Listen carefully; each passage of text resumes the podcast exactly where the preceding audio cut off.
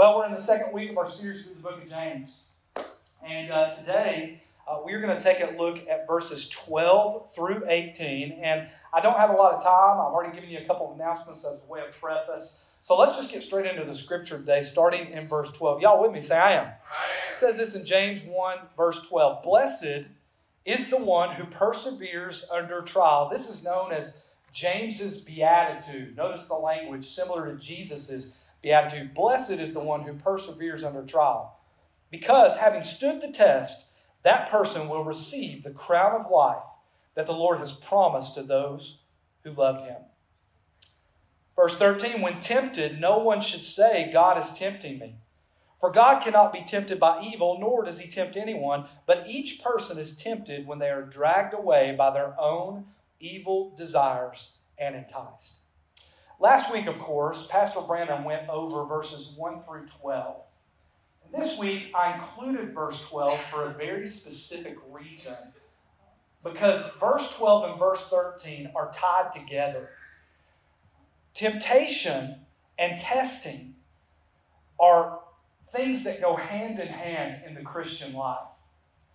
The same Greek word that's used, the same root Greek word that's used in verse 12, translated test, is also translated in verse 13, tempt.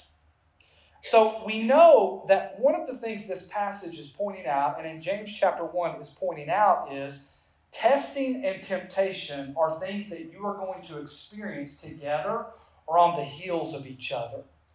The idea is that trials around us and testing we go through can prompt all manner of temptations that rise up in our flesh within us.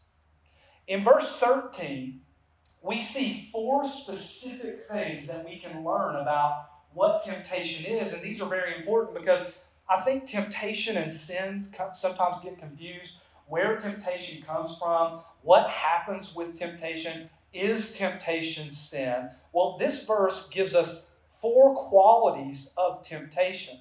Number one, temptation for the Christian, for the believer, and I would add, even for the non believer, is always present in our life.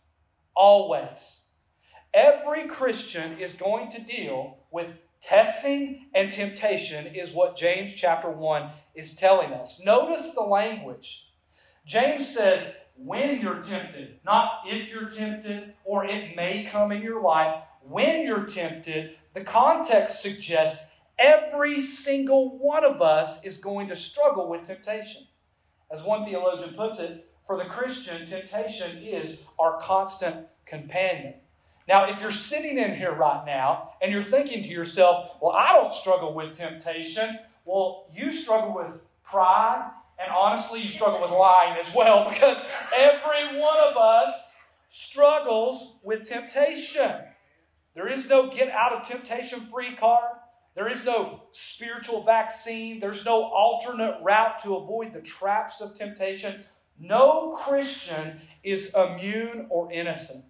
One theologian writes this about temptation the aging monk in the monastery is no more safe from temptation than the young person at the mall. The saint in prayer wrestles with temptation just as much as the salesman in his Porsche.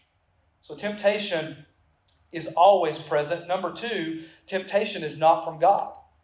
James chapter 1 makes very clear that God tests us, but he does not tempt us. God is not even indirectly involved in the temptations that we all struggle with. God uses trials, God uses troubles in our life to bring about His work of maturing us, but God is never the author of temptation in our life or evil in our life. And that leads to our third point. Where does temptation come from then? If God doesn't send it, then, then, then where does it come from?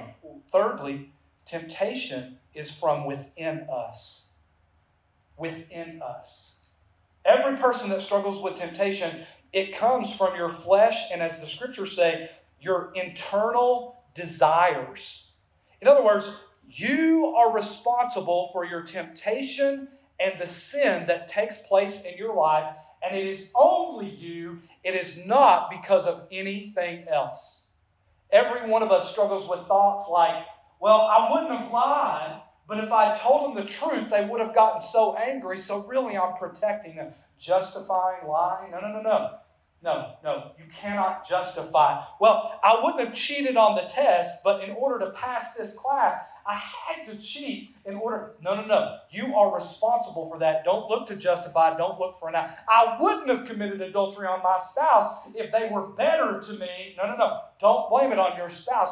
You are responsible for that. I wouldn't have stolen from my company, but they don't pay me enough and they didn't give me a raise this year, so I deserve this. That's that temptation speaking to you. And guess where it comes from? It comes from within you and you alone.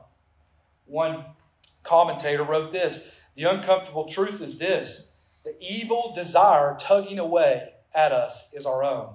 We can't blame any of the things around us.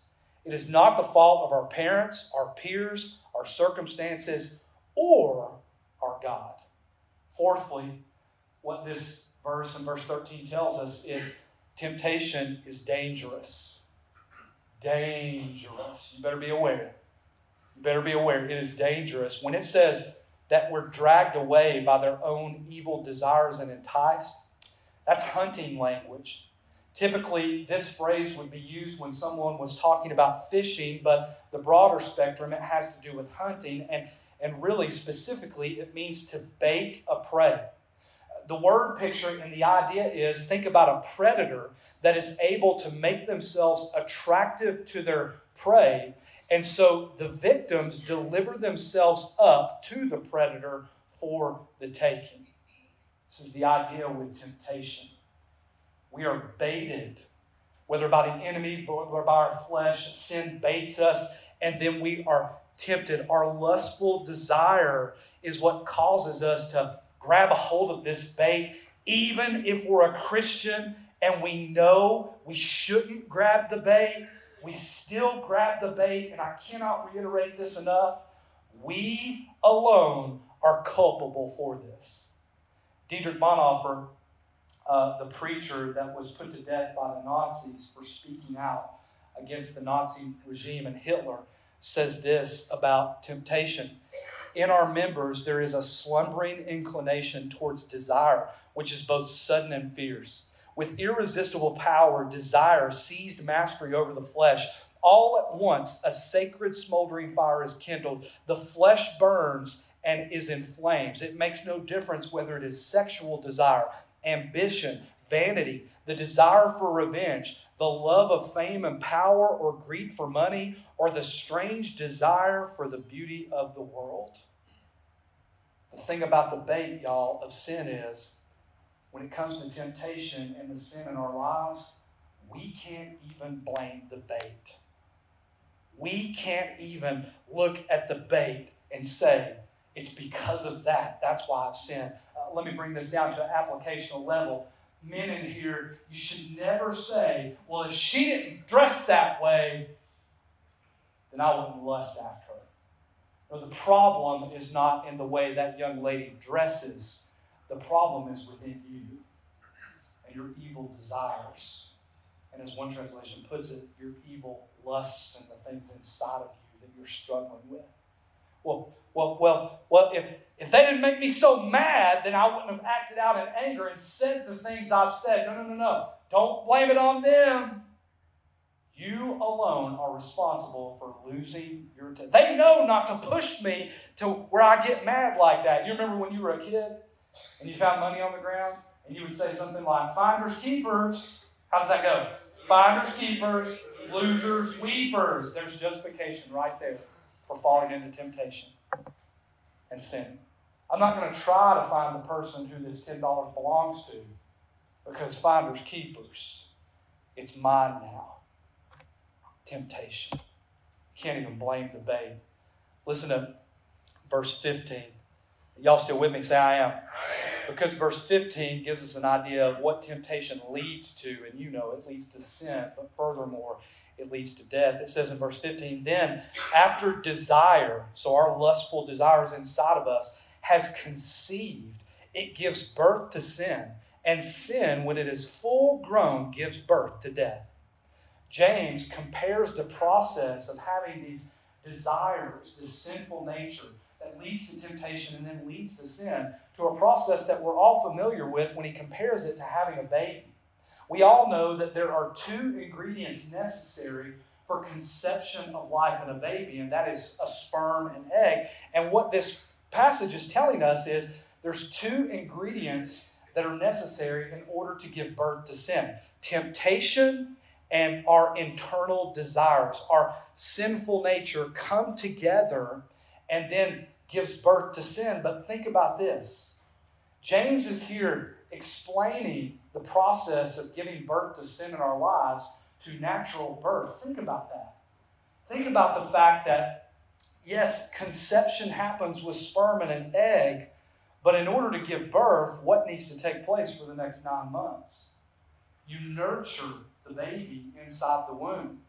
Women do things like stop drinking, don't work out too hard, take care of themselves more in order to make sure that the baby inside of them is nurtured and then they give birth to it. And when the baby is given birth to, then what we do is we nurture this helpless baby along that, that we really control and we are ultimately responsible for, and we nurture them until they get to a place where they're an adult, right?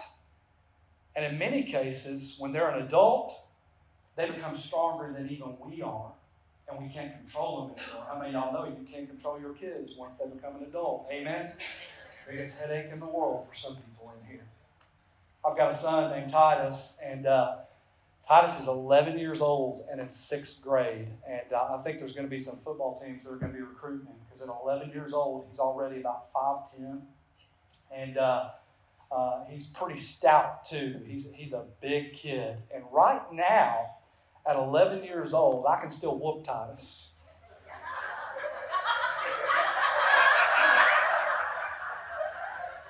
I'm stronger than him. We go to the gym together. I bench more. I squat more.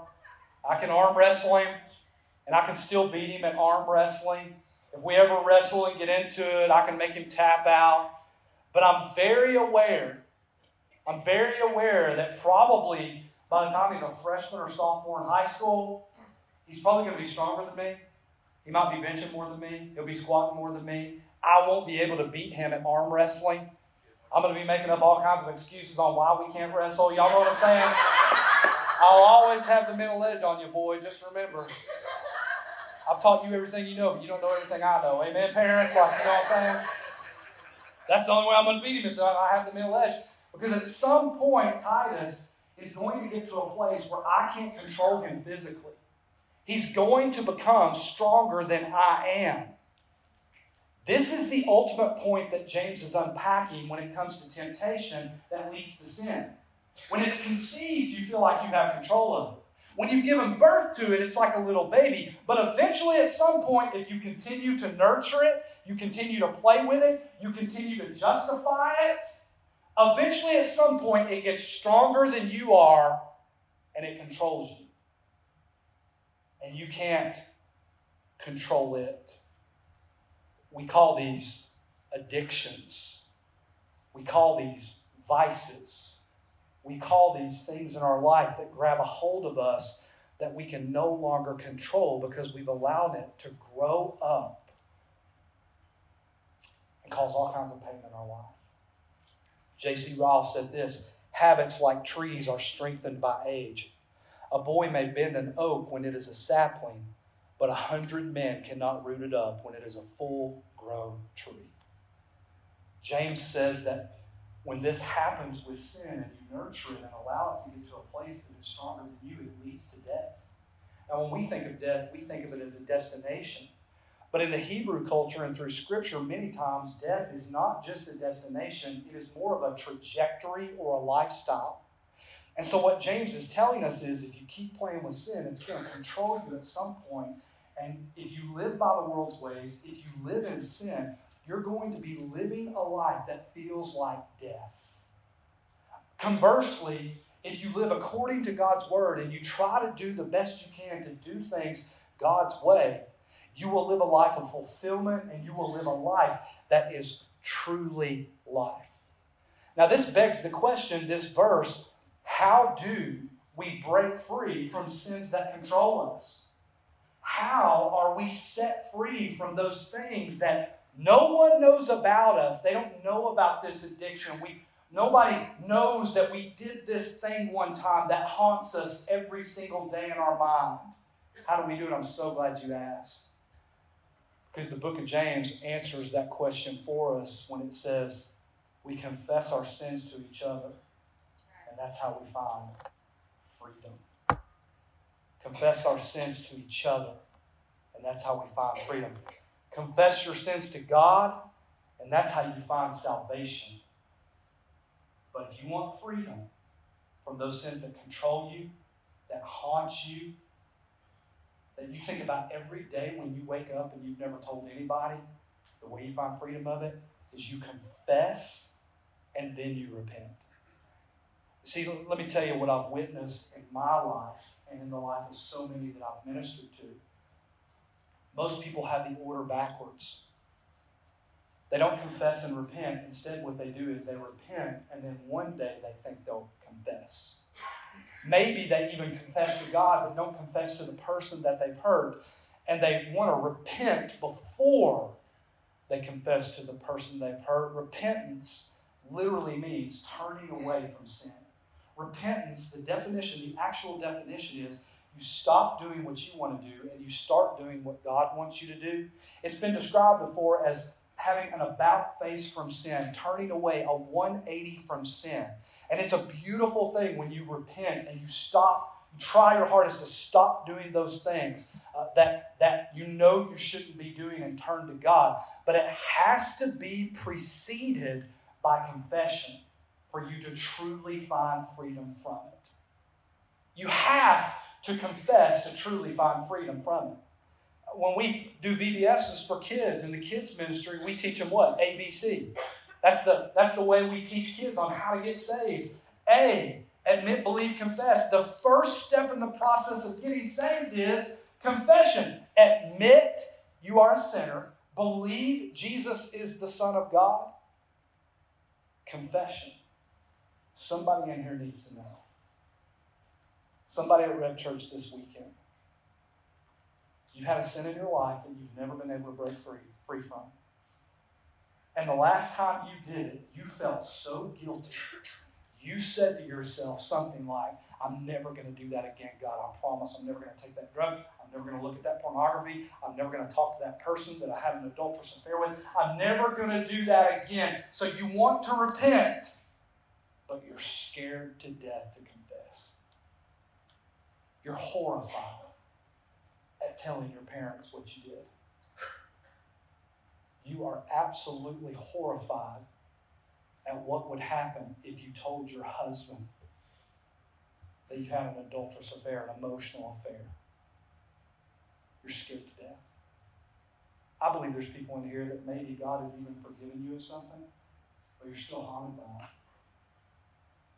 Enemy still reminds you every day because you haven't confessed to the person you hurt with it confess, and then repent equals freedom, Rev Church. Equals freedom. This is why we tell you get in the growth track and find a group to be involved with at church. Some of y'all are just coming to church and we think that's great, but if you want freedom, you find some people in your life. You can share who the real you is. Confess and repent. Y'all still with me? Say, I am. I am. Verse 16 is the hinge for this entire passage when it says this Don't be deceived, my dear brothers and sisters. How many y'all got an email account? Raise your hand. Anybody got an email account in here?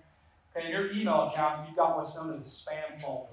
How many y'all have ever gotten a phone call on your iPhone and the call says potential spam call? Anybody ever gotten one of those on your iPhone? Well, the reason you have a spam folder, the reason you have uh, your iPhone is designed in a way to recognize certain spam callers is to protect you from being deceived. You know, don't, don't open these emails because there's somebody fake that's trying to deceive you into doing something you shouldn't do. Don't answer this call because it's somebody in India acting like they're from Texas from the Internal Revenue Service wanting you to give them a thousand bucks. Don't answer those because they're all about deception. Well, James says here, don't be deceived. What he's saying to the Christians that he's writing to is stop deceiving yourself. Stop justifying sin. Stop playing the victim and blaming someone else. Stop acting like it's not your fault and take ownership and confess. Stop thinking that this little pet sin that you're nurturing right now is just a baby, but you keep playing with it and justifying it. Stop deceiving yourselves into thinking that that won't destroy you one day. The same word that's used here for deceive is used two other times in James chapter 1. Listen to verse 22. Do not merely listen to the word and so deceive yourselves. Do what it says. Verse 26 Those who consider themselves religious and yet do not keep a tight rein on their tongues deceive themselves, and their religion is worthless. James says some of y'all got this habit of opening the spam emails and having someone say, I'm the deposed prince from Nigeria and I need your help. And if you give me $500, it'll return back to you tenfold or something. And you're falling for deception. Stop answering the spam calls. Stop deceiving yourselves. Rev Church, listen. This is what I've struggled with. I still do to this day, and I know you do too. Stop thinking things like, it won't happen to me. I would never do that. Book of Proverbs says there's three kinds of people there's foolish people, there's evil people, and there's wise people. If you're a Christian in here, you're not an evil person. You're either foolish or you're wise. If you've ever thought to yourself, I'll never do that, you are a fool. You're a spiritual idiot. I've been a spiritual idiot before. Anybody else in here? Raise your hand. Raise your hand. Okay, not all the hands are going up. How many of y'all are sitting next to somebody that's ever been a spiritual idiot before? Raise your hand. Okay, now, now the hands go up and the people that didn't raise their hands. Stop believing lies. Stop deceiving yourselves. If I confess my sin, my spouse will leave me. If I, if I, if I confess my sin, my business will fall apart. If people knew the real me, somebody already knows the real me. And his name is Jesus. And he loves you. And he's forgiven you. And I promise you, if you confess and repent, you will find freedom on another level like you've never found in your life before. Don't deceive yourselves.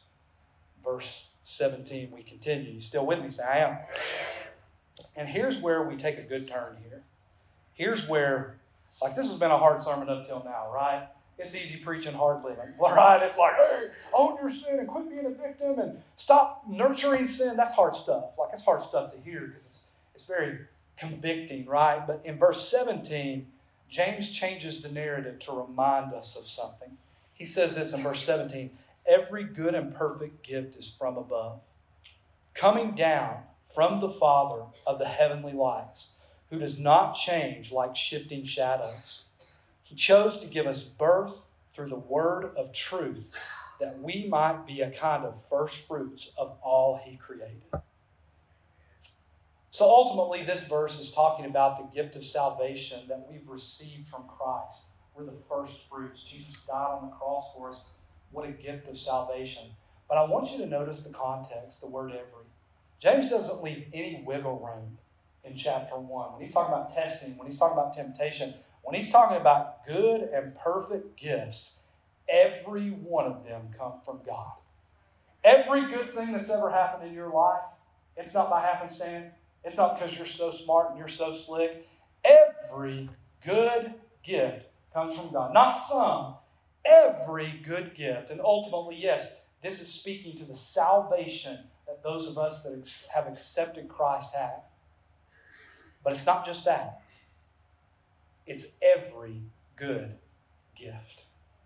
Notice, James chapter 1, it's like the bad things are because of us, but all the good things are because of Jesus. Don't blame him. All he does is give you good gifts, even when he's testing you, even when life is falling apart. I promise you, one day God's going to use it, and it'll be a good gift from him.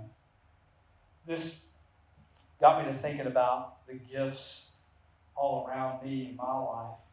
especially over this last week, last couple months, even even in my lifetime, some of the gifts that God has given me. And one of them that I've been kind of keeping an eye on, I haven't experienced it in in uh, in person, but it just looks like an incredible move of God is the Asbury Revival. Uh, has anybody seen what's going on at Asbury College, the Asbury Revival? I encourage you to go look because uh, they're having revival right now, and it's a bunch of college kids. Um, three weeks of 24 7 services that are going on. This is a picture. Old school chapel, nothing fancy. You can even go watch the sermon before the revival broke out. It wasn't a bunch of emotionalism. Uh, I mean, it was a good sermon, but it wasn't full of like a whole bunch of fluff or anything. You know, God just got a hold of these college kids, and uh, they're worshiping Jesus, and it's breaking out on other Christian campuses, uh, even secular campuses. A couple weeks ago down at TTU, there was four or five hundred college students that were worshiping God on the lawn down there, I believe, and uh, something about this generation. You know, you read about revivals in the Scripture, and every revival that takes place that I've ever read is always started by young people. And we've got a generation of young people now, you should be encouraged by this. Old folks in here that always talk about how the world's going to hell and, oh, it's all over, and we're going to buy food insurance because Jesus is coming back tomorrow and stuff. You need to hear this, okay? This generation hasn't been churched that much. Even the churched ones aren't really churched because the average family only comes about one to two times a month. So they're not super churched, which means they don't have all these traditions and all this junk in their head that they fuss and fight about which means that they're a blank slate for God to use.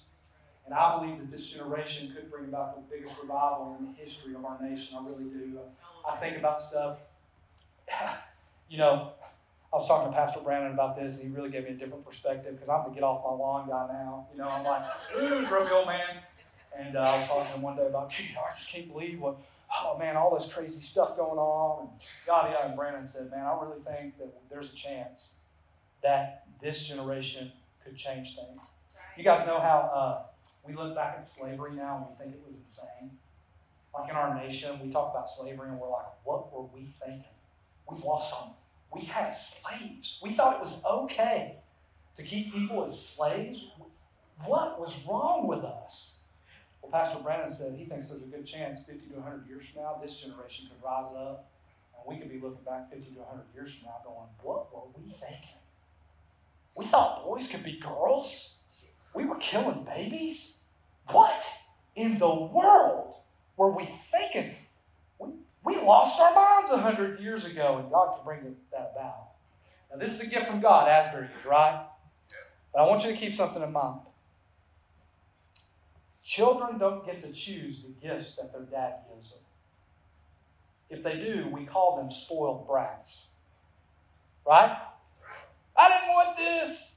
I want something else. If you ever see that on America's Funniest Home Videos, you're like, man, that kid needs a whooping. Y'all know what I'm saying? Like, what a spoiled brat. So every move of God and gift from God does not look the exact same.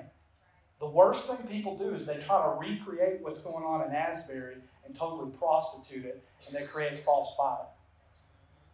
So we don't get to choose the gift, but I want you to understand God has given our church several gifts, and this year He gave us a big one. He gave us a big one. I remember back when we started Rev Church, we started in a movie theater. How many y'all were there at the movie theater? Yeah, you remember? It was awesome, right? Went to the movie theater. Now we're at the mall. And over the last three years, we've been trying to get a facility. And we've landed on a place where we're like, we're going to have to build a building.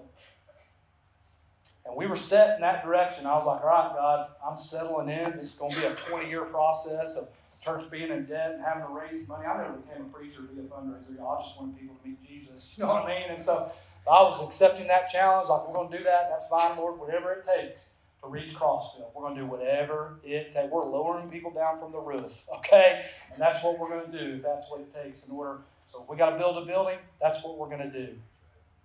You know, I, I remember when I was in about the fifth or sixth grade. Dad, you'll remember this. My dad's here today. Um, I'm really glad he could be here. But uh, when I was in fifth or sixth grade, um, let me explain this. Every year, my parents bought me one pair of shoes for the entire year. And it was usually at the beginning of the school year. How many of y'all know what I'm talking about? Okay? So we would go shopping and like get me a few things for clothes, a couple pairs of jeans and some shirts and stuff like that. And then every year at the beginning of the school year, I got a pair of shoes. You know, and those shoes were used over the next year for, for school, for basketball, for baseball, for playing outside. I mean, that was the shoes. And some of y'all know what I'm talking about. The kids today have a billion pairs of shoes, and, and we only got one back then. I can remember at the beginning of the school year, my parents would buy me a pair of shoes, and, and we weren't like super poor, but so we didn't get like the cheap shoes, you know. But we also we didn't spend a whole lot of money on them. Like my parents were like, we ain't spending no hundred dollars on no pair of Air Jordans. Y'all know what I'm talking about? Anybody know what I'm talking about? Like we, we are not spending. We'll get you a good pair of shoes. They're a good pair of shoes, but we are not buying some ridiculously expensive pair of shoes. And they did that at the beginning of the school year, and I was so appreciative of it. And had this you know pair of shoes that I was really appreciative of. But my birthday fell halfway through the school year on December seventh. That was August and and somewhere around December 7th, I was born on Pearl Harbor Day, a box showed up to my house. And back then, we didn't have Amazon and stuff. Y'all know what I'm talking about? Anybody remember those days? You actually had to go to a store and look at something. I don't even know how people buy clothes online now. You don't even try them on. It's so weird. But anyway, I'm, again, grumpy old man, okay? So y'all hang with me. But, but uh, but I remember we got this box that came to our house and it was addressed to me. And I was like, You remember this, Dad? It was to me. And I was like, What in the world? It was around my birthday. I don't know if it was on my birthday, but it was around my birthday. And I opened it up. And my dad, who had a part time job at a department store at Hamilton Place Mall in Chattanooga uh, called Parisians, I don't know if you remember that, had bought me a brand new pair of the hottest shoes that were on the market that day. Reebok pumps. I'm wearing a pair today because I bought some. I'm nostalgic. I had to have a pair of Reebok pumps from my childhood. Re- you remember that? Reebok pumps. I got this pair of Reebok pumps, and I went to this inner city school in Knoxville where, you know, a lot of kids didn't have a whole lot of money like me. And so I was like one of the only kids, man. I was strutting my stuff, man. I got a pair of Reebok pumps. But I was thinking about that. Here's what I thought I thought what my parents got me was that pair of shoes at the first year, and I was going to be wearing them the whole year. But my dad got me a gift and said, No, you thought you were going to be using these all year, but I'm getting you something even better that you're not even expecting, that you're going to love. Two Fridays ago, not this past Friday, but the Friday before, I get a call from Matt Daughtry, who goes to our church. God is using him in incredible ways right now. Uh, he tells me, hey, there's a piece of property or a building that's for sale in Crossville. Keep in mind, three years trying to raise money.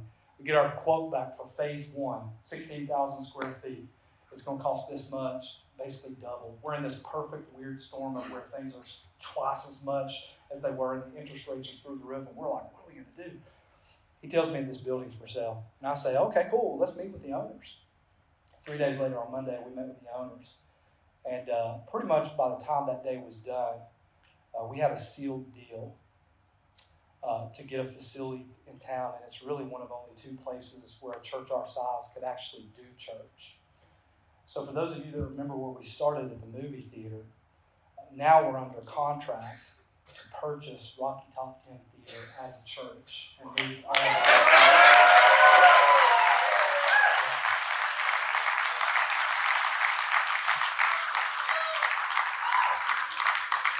So if you've given to the church and you're upset that we're not going into a multi year process of building a facility, come talk to us and we'll explain to you why. But the gist of it is we're looking at, you know, with the facility, $94 a square foot. We were going to be looking at 300 bucks a square foot if we built. It's ready. The window is closing fast here at the mall. Um, they're renting out half of it already as storage. And the mall's been great to us. We got nothing but good things to say. But we do think the window is going to close very fast. And be honest with you, I was kind of freaking. I had a peace, but I was kind of like, what are we going to do if we get kicked out of the mall or we can't have worship at the mall anymore? Because we got 700 people a weekend, y'all, coming to our services and more when we start four services. And so, uh, 42,000 square feet. When we got the finished product, it was going to be 30,000 square feet by the time we were done. Uh, we can afford it. We've got a lot of questions yet to answer. You're probably thinking of a million questions like, what, what about is the theater going to stay open? Is what's it going to look like? We look forward to working with the management team and the owners on a transition of us going uh, and starting there. Uh, as soon as we get answers to a lot of the questions that are going to pop in your head, we'll have a facility team meeting and uh, we will unpack everything that we know, everything we think we're going to do. We'll probably answer any questions that you guys have. Um, so, so just uh, know this. If you've been riding the fence at Rev Church and wondering, should I get on board? Should I give to the legacy campaign? Um, this ought to get you off the fence. And if it doesn't, I don't know what it's going to take. I mean, Jesus himself is going to have to show up one Sunday or something. You know what I mean? Because this is purely the favor of God, y'all. It's purely the favor of God. 100%. God did in three days. Friday, by Monday it was closed. God did in three days what we've been trying to do for three years. And boy, has He not done that before. And that's, that's the gist, yeah.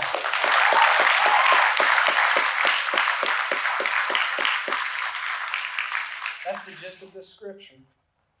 Is God, Jesus did in three days what none of us could accomplish in a lifetime by paying for our sin. Um, just as also we clap for this too, uh, we do get to screw in two more light bulbs. Still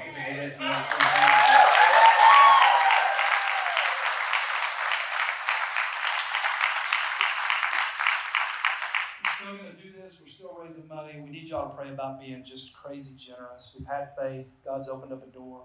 It is purely the favor of God. I can't even tell. I'll tell you the whole story when we have our meeting. Uh, I'll tell you everything because it's just, it's ridiculous, y'all. It's ridiculous. But um, I'm praying that, as I told you guys before in the book of Haggai, when they were rebuilding the temple, the spirit of the people as a whole finally came together, and that's when they rebuilt the temple. I think this is going to be the thing, again, that gets people off the fence, and the spirit of the people as a whole is going to come together. And I'm praying, I'll be honest with you, I'm praying that God gives the spiritual gift of generosity to every single Christian at Revolution Church. And, uh, and we make the, I'm praying crazy prayers like we pay cash for this thing. We raise the money we need in the next couple months pay cash for it, or at least to a place where it's just, uh, we can afford it so much, it's not even a question, you know. And so, um, so be encouraged because uh, God's done some crazy stuff this week. Amen, Rev Church? I, I faked you out, didn't I? You thought the big announcement was four services, and you were like, that's it! And uh, it's God just blessing us. And uh, so get ready, Rev Church, because we're going to reach people like we never have. Our best days really are ahead of us. And uh, my prayer is that, listen, we never started a church to get church buildings and, and get rich or nothing like that. You know what I mean? But my prayer is that this is a testimony for you guys that are in here right now. That this is a testimony that rings out amongst God's people. That God's a waymaker. He's Jehovah Jireh. He's the same God that split the Red Sea. He's the same God that sent his son Jesus to die on the cross for us. If you're being tested right now, if you're going through temptation, it's the same God that can deliver you and sustain you through whatever it is you're going through. He's working in our church, and I pray that this is a testimony to the gospel working in Crossville, Tennessee. Let's pray, guys. Lord, we love you. We thank you for today. Thank you for every person that is under the sound of our voice, my voice. Jesus said, If you then, though you're evil, know how to give good gifts to your children, how much more will your Father in heaven give good gifts to those who ask? We've been asking, Lord, according to your will, and you've decided to grant our request. And we are so appreciative as a church body that this is going to open up the door for us to reach people like never before.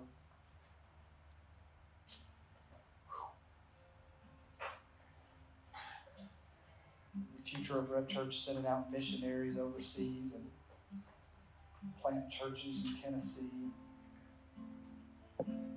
It's going to be unbelievable what God does. Just when people across will hear about this, we're going to have more visitors probably than we've ever had. They're going to have to come see, like, what is going on? We thank you, God. But more than a, a theater or a building, God, we thank you for the gift of salvation that you've given us. That's where the focus has always been as a church for 10 years. Even as we've been through this campaign, some have said we haven't pushed hard enough. And our church has grown because we, we just want it to be all about Jesus and all about the gospel. We believe it's the Lord's will, is the Lord's bill, what the King wants, the King gets. And so we've kept it all about the gospel. So we thank you for salvation, God. We thank you that you did in three days what none of us could do for a lifetime. I pray, God, that if there's anyone in this place, anybody watching online that has never experienced true salvation in Christ, that today would be a day where, where you would send your Holy Spirit to convict them like never before, and they would respond to the gospel and the good news of Jesus dying. And they would experience this gift that you have given us, the greatest gift we could ever imagine.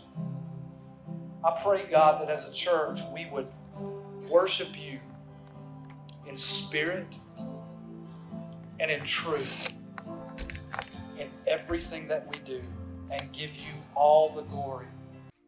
If you're encouraged by today's message, be sure and rate us and subscribe on iTunes.